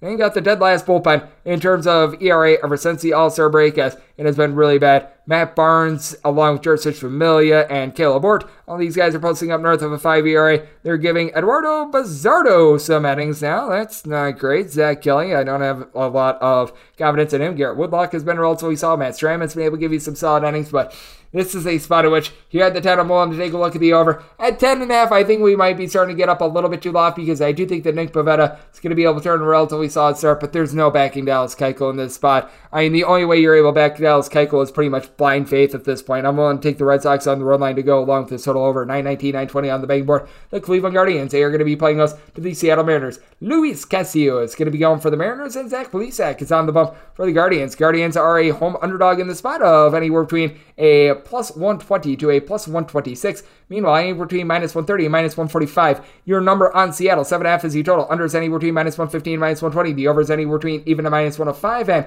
when it comes to Seattle, I did wind up saying them a minus 136 favorite. So seeing them at about a minus 130 currently at the Westgate, I'm going to be willing to lay that with Luis Castillo. He's been great at being able to keep the ball in the yard no matter where he's been pitching this season. 285 ERA, 10 home runs, give it up in 116 and two thirds innings, and him coming over to Seattle, wound up giving him a little bit of a nice breath of life in general. As in his five starts with the Mariners, right around 284 ERA, his strikeouts to walk rate, it has been right around five. So he's actually been able to cut down on the walks, which has always been a little bit bugaboo for him in his career. Him being able to get right around 2.7, 2.8 walks per nine innings, that's relatively solid for him. And he's going up against a guy in Zach Plesac that very much a pitcher contact guy. He's only going to give you right around about 2.6, 2.7 walks per nine innings, and he's been better at home rather than on the road. He certainly doesn't deserve his 3 and 11 record at a 4.39 ERA. I'm not going to go out here tell you he's a Cy Young candidate, but he's pitched a little bit better than that. He has been giving up right around 1.4 home runs per nine innings, and when he's at home, his home runs per nine rate that drops to right around about a 1.2, but opponents have been hitting about a 288 off of him when he has been at home. And this is a Seattle Mariners lineup that they're really starting to find themselves. And Eugenio Suarez, ever since the beginning of the 2018 season, actually leads the big leagues in terms of home runs as he and Julio Rodriguez, a combined 47 home runs this season. Both of these guys between about a 328 to a 340 on base. And then you've been able to have Ty France be able to pick up the pieces as he's hitting a 285. Post All Star break, he was in a big giant funk, but take a look at what he's been able to do over the last, we're going to call it 10 or so days, and he's been able to really pick it up. So that is a good sign for the Seattle Mariners team. JP Crawford has been a little bit up and down, hitting about a 255, but they get back to Mitch Haniger, a guy that wound up having 39 home runs last season. He's starting to show old forms of what he wound up doing last season. And for the Mariners, since the beginning of the month of June, this has been the number one team in terms of bullpen ERA. You've really been able to get some good production out of Andres Munoz along Diego Castillo ever since the beginning of the month of June. Both of these guys were just so awful at the beginning of the season. And for Diego Castillo, he not allowed an earned run in over a month. You've got Munoz, who has turned into just an electrifying, do a little bit of everything sort of bullpen piece that you can use at any time. And then Erik Swanson, Penn Murfee, Paul Sewald all a 260 or better ERA this season for the Cleveland Guardians. Trevor Stephan, Nick Sandlin, both of these guys are posting up a sub 3 ERA. James Karinchak has been incredible for the team, and Emmanuel Clase, a lights out closer. But that said, for the Cleveland Guardians, north of 60% of their home runs have wound up coming on the road this season. For the Cleveland Guardians, overall this season, going into their game against the Baltimore Orioles yesterday, they had a total of 101 home runs just 37 of them had up coming at home. So that is a little bit of an issue. Now, what the Guardians do a great job of is being able to move the line. As Josh Naylor has been able to ride around about a 265. He and Andres Gimenez both have 15 home runs. And then Jose Ramirez going into yesterday, he had 26 home runs. But with Ramirez, Amed Rosario, Gimenez, who I mentioned a little bit earlier, Oscar Gonzalez, Steven Kwan, all these guys are at least a 280 for this Guardians team. So I do think that they are going to be able to move the line against Luis Castillo. It is a circumstance where I just think that because the ball is going to be kept in the yard, that is going to be a low scoring game. Set my total at 7.3, looking under, but with the Mariners, want to lay up to a minus 136, want to trust the Castillo here. So looking at the under and looking at Seattle, 921, 922 on the betting board. The Detroit Tigers play us to the Kansas City Royals. Daniel Lynch is going to be going for the Royals, and Drew Hutchison is going to be gone the bump for the Tigers. The Tigers are anywhere between a minus 107 to a minus 115 favorite, and between even money and minus 105. Your number on Kansas City, 8.5 is your total. Over and under are both at minus 110, and I did wind up saying my total at 7.6. I'm going to be willing to take a look at the under in this spot with the Royals. They have been able to get some good production out of Salvador Perez. 19 home runs. He's been hitting right around a 300 over the last 35 days, so credit where credit is due, but you do still have quite a few dead bats in the lineup, like Ryan O'Hearn, Nick Pratto, Nate Eaton. These are guys they're at 225 or lower. They are the future for this team, but currently they are liabilities. And MJ Melendez has sort of went down the toilet bowl as well. Melendez 14 home runs, but now hitting just a 221. It's been a rough last month or so for him. Bobby Witt Jr., Salvador Perez between 18 and 19 home runs. That's solid. And Mike Massey, so with about a 280 as well. But also with the Kansas City Royals, you've got the worst bullpen in the American League in terms of ERA, whenever Josh Staumont has been out there, it has just been a hot mess. I think that they're just going to shut him down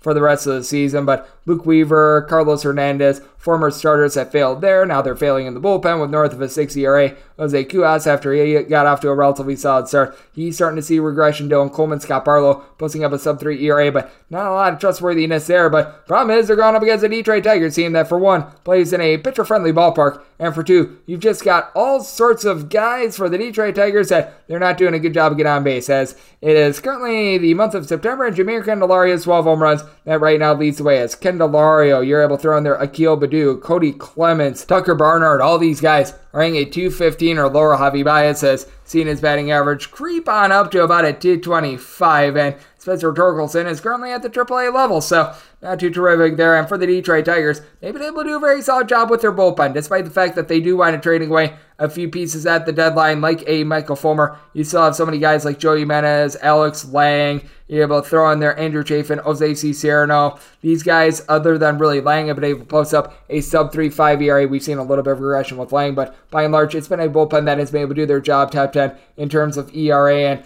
I do think that this is going to be a case in which we're going to see Drew Hutchison continue to just roll along. You take a look at what he's been able to do recently, and he's given up a combined five runs over the course of his last three starts. One against the Guardians, against the Rangers, and then against the San Francisco Giants. So relatively good competition with Hutchison. He's been giving up right around 0.9 home runs per nine innings this season. The big ailment for him has been the walks, giving up right around 3.8 walks per nine innings, but he's been able to shore that up a little bit recently. He's given up nine walks over the course of his last five starts, so a little bit of improvement there. He is going to be a pitcher contact guy as he's given up right around 5.8 strikeouts per nine innings. On the flip side, Daniel Lynch, he does wind up getting right around 8.5 punchouts per nine innings, and you do take a look at Lynch, and he's been able to do a lot of his best work on the road. 4 ERA on the road, 547 ERA at home. He's given up on the road less than a home run per nine innings. Meanwhile, that goes to about one and a half when he is at home. Walks have been a little bit of an issue for him as well. He's been giving up right around 3.9 walks per nine innings, but I do think that both of these guys are going to be able to give a relatively solid start against offenses that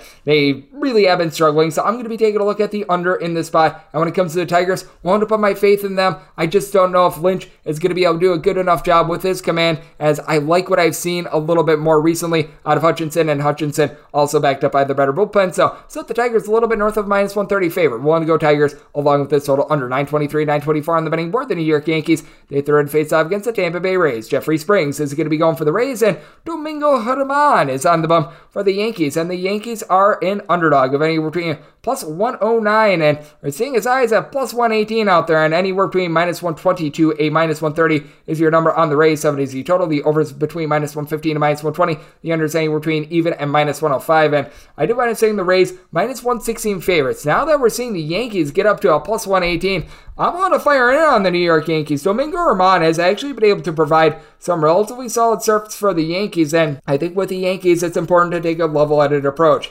to make sure that you're not taking a look at the Yankees and thinking, oh, they're going to get back to what we wanted seeing in the first half of the season where they were setting records, but at the same time, taking a look post All Star break and realizing that it's probably not that bad for them either. And take a look at what Domingo Germán has been able to do. He has given up a grand total of six earned runs over the course of his life, so I starts, giving up one home run and three walks in that time span as well. Now, length has been a little bit of an issue, but in his last start, seven and two thirds innings scoreless against the Oakland A's, and Domingo Germán has able to do a relatively solid job on the road, a 3.08 ERA, and if you toss out that one bad start that he wound up having against the Houston Astros, where he wound up giving up five runs over the course of three innings in his first start of the season, and winds up going down to a sub two ERA. So he's been able to do a relatively solid job there, and he's not giving up a lot of walks as his walks per right nine rate right around about a 1.9. And for Jeffrey Springs, he has been just a godsend for the Tampa Bay Rays this season. They were wondering what to do with regards to rotation, and Jeffrey Springs has picked up the mantle. 276 ERA, his strikeouts per nine rate, that is a little bit north of nine and a half. At home, he's got a 218 home ERA compared to a 317 ERA on the road. He has been giving up the deep ball a little bit at home, giving up right around 1.3 home runs per nine innings. I think that that's been a little bit of bad luck in general, and this is a man that has faced off against the New York Yankees twice this season and done a relatively solid job. 11 innings, giving up three runs, so he's been able to hold down the fourth there. And the Tampa Bay Rays, they certainly do have a solid bullpen led by Jason Adam, who has been able to give the team a sub 2 ERA all season long. You got Garrett Cleavinger, I don't necessarily trust him, but ever since Pete Fairbanks and JT Chargois have come back, both of these guys have been able to do a solid job. Brooks Raley along Colin Poche a pair of guys I do like with Raley being able to give you a sub 250 ERA, but for the New York Yankees, despite the fact that the closer spot has been a little bit of an issue, you've still got relatively good arms out there as we wanted seeing Clay Holmes come back in that series against the LA Angels. He, Ron Marinaccio, Wandy Peralta, these are guys posting up a sub 3 ERA. Lou Trivino, ever since he up getting to New York, he's been posting up a sub 2 ERA. You've had Lucas Luetge be relatively solid ever since the beginning of the month of June as well. So I do think that the Yankees starting to get a little bit undervalued here in this spot, getting a little bit north of a plus 115 on them. I'm going to be willing to take a shot. I do wind up saying my total at some point too as well. You can't think that the New York Yankees are going to be staying down with their offense for forever. You got Aaron Judge slugging out the 51 home runs. That's absolutely magnificent. They've been dealing with injuries, as we mentioned, to guys like Giancarlo Stanton, DJ Turner, up LeMahieu, but you saw Andrew Benintendi hitting above a 300 overall for the season. Been able to have Isiah Kiner-Falefa along with Jose Trevino in between about a 262, 265. Anthony Rizzo has been able to go deep 30 times. He, Giancarlo Stanton, when he comes back, along Josh Donaldson. These are guys that are going to need to kick it up with the batting average, but with the Tampa Bay Rays, they themselves have had their issues when it comes to being able to get on base as well. Randy Arozarena, he and Isaac Paredes. Both have 18 home runs this season, but you take a look at Paredes and then down the line, someone like a Josh Lowe, Taylor Walls, these are guys hitting at 225 or lower. They've been able to get some good production out of Yandy Diaz with a 395 on base. They get back Manuel Margot and Harold Ramirez. Ramirez sitting at 330 and Margot more around at 300, so that's able to help them out as well, but one of the worst teams in regards to being able to go deep. So I do think that the Yankees do have some good value here now that we've seen the market really bottom out on them. Wanted to take the 7 over and wanted to take the New York Yankees, getting plus 116 or greater. 925, 926 on the betting board. The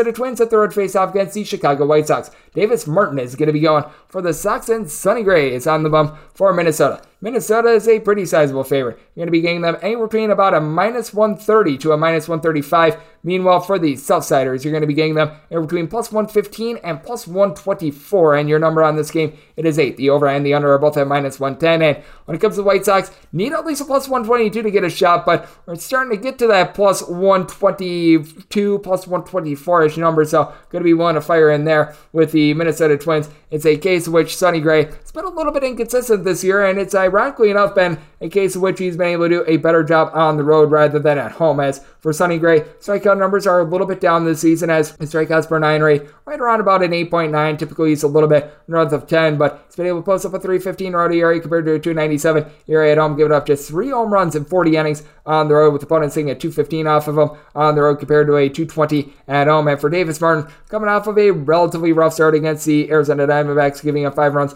over the course of three innings. But take a look at what he's done for the season. Overall, about a 460 ERA. Now, he has been getting tattooed at home. 771 home ERA compared to a 329 road ERA, but he's also pitched 11 and two thirds innings at home. I'm going to chalk this up to being a little bit of a small sample size. His walks per nine rate it hovers in the neighborhood about three, but he also is going to be backed up by a pair of failed starters in Jimmy Lambert along three and Aldo Lopez, who've been posting up a sub 3.2 ERA in the bullpen. Both of these guys are able to lend a little bit of length for the Minnesota Twins. Jhoan Duran is that guy that's able to give you multiple innings, leads all relievers in Pitches thrown at 100 plus miles per hour. He's posting up right around 2 ERA. Michael Fulmer, along with Jorge Lopez, have been able to shore up this bullpen with Lopez being able to post up a sub 2 ERA overall for the season. But Emilio Pagan has been a hot mess. Caleb Thielbar, to his credit, has actually been significantly better here recently. He has given up pretty much one earned run over the course of his last 15 or so innings. So that has been helping them out. Jovani Moran is someone I do like, but also with the Minnesota Twins. They're without Byron Buxton, who's been able to give them 28 home runs this season. You do have guys that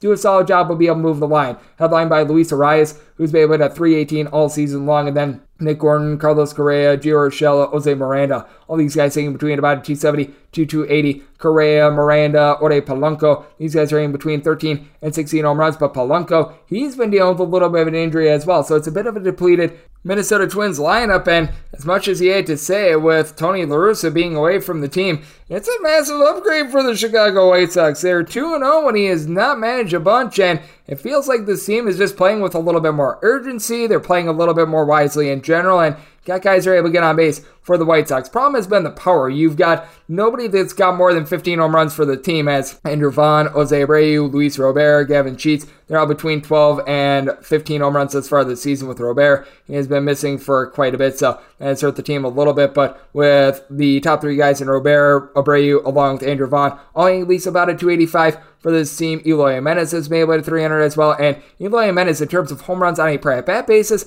has not been bad because he wound up missing about half the season. But Yoel Moncada has been hitting below the Mendoza line of 200. Leury Garcia has been a little bit tough as well. But I do think that this is a White Sox team that they're starting to pick it up. And then on top of that, you do have Liam Hendriks along with Kendall Graveman out there in that bullpen as well, which I do think that is going to be very key for them. And I think that Davis Martin could be able to give a little bit of better start. Do need at least a plus 122 to take a shot on the White Sox, but want to take the shot here. It's semi-total at 8.7. Sonny Gray's been a little bit inconsistent this season, so looking over as well. 927, 928 on the betting board. The LA Angels play as the Houston Astros. Lance McCullers Jr. is going to be going for the Astros, and Reid Detmers is on the bump for the Angels. Angels are an underdog of any between plus 140 and plus 146. Meanwhile, in between minus 155 and minus 165, your number on Houston, it is the total. The under is any between minus 110 and minus 115. The over is between minus 105 and minus 110. Needed at least a plus 144 to take a shot on the Angels. We're seeing the plus 145 ish numbers start to creep up, so I'm going to be willing to trust in Reid Detmers. And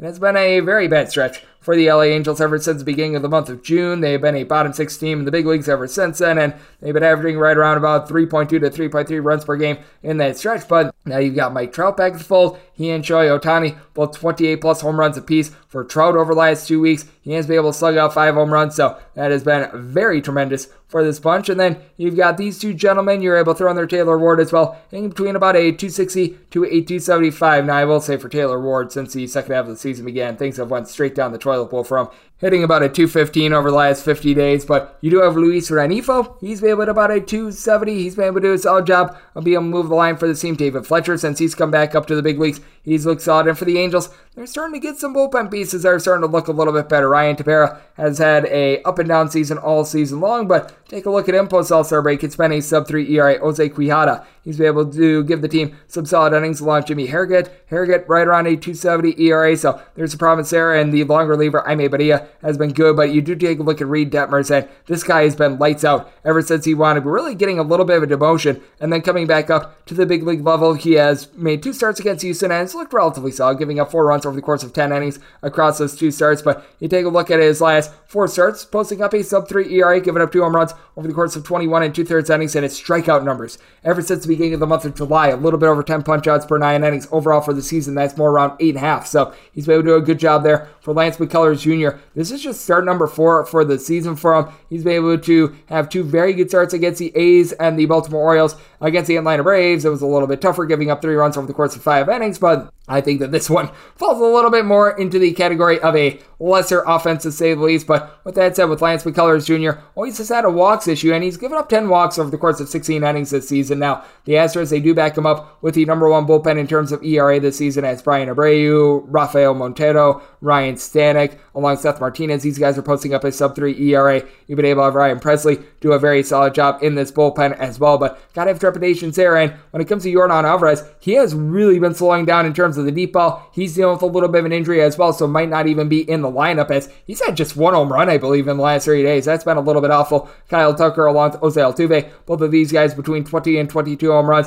You've had Alex Bregman really start to get hot for this bunch as well as his on base percentage overall for the season, hovering in the neighborhood about a 365. But take a look at him over the last three days. He's hitting a 362 with seven home runs, so he's had his best stretch of the season. Jeremy Pena, whenever he's been out there, he's been able to move the line as well. But I do think that you are going to be able to get a good start out of Detmers. Got the fear that Lance McCullers Jr. does not wind up lasting too long into this game. Good news is they're backed up by a relatively solid bullpen, but they might have saying the total under with the way that Detmers has been pitching recently and will take plus 145 or greater with the Angels. And we wrap things up with 929, 930 on the bang board. The Pittsburgh Pirates, they play out the Toronto Blue Jays. Alek Manoah is going to be going for the Jays, and you don't mess with the Johan Oviedo. It's going to be on the for Pittsburgh. Well, bookmakers are messing with Johan as they are setting the Pittsburgh Pirates as a plus 205 to a plus 215 underdog. Meanwhile, in between minus 230 and a minus 250 is your number on Toronto. 8 to 8.5 is your total. On the 8, over is minus 120. The under is even. On the 8.5, under is minus 120, and the over is even.